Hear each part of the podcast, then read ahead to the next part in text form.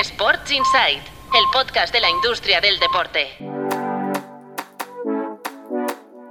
Hola, soy Álvaro Carretero y os traigo los titulares del miércoles 8 de noviembre. Arrancamos hoy con la ATP que ha elevado el reparto a los mejores tenistas hasta 33,5 millones de euros. Son 12 millones más que el año anterior, pero lo hace, eso sí, cambiando la normativa en el reparto, ya que igualará la cantidad que entrega a los torneos que a los tenistas. Y ahora preparaos que vamos con un carrusel de cuentas de los clubes de la liga.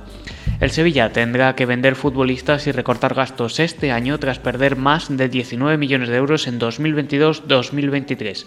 Su masa salarial de 202 millones de euros fue incluso superior a los ingresos.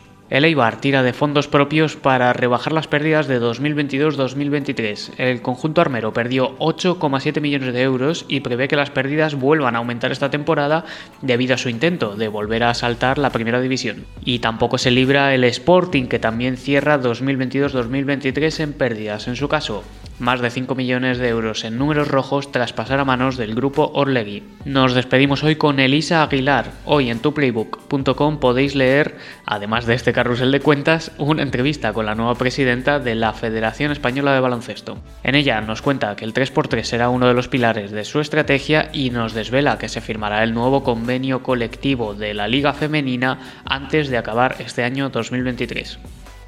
Eso es todo por hoy. Mañana volvemos con más titulares. Como siempre, muchas gracias por escuchar.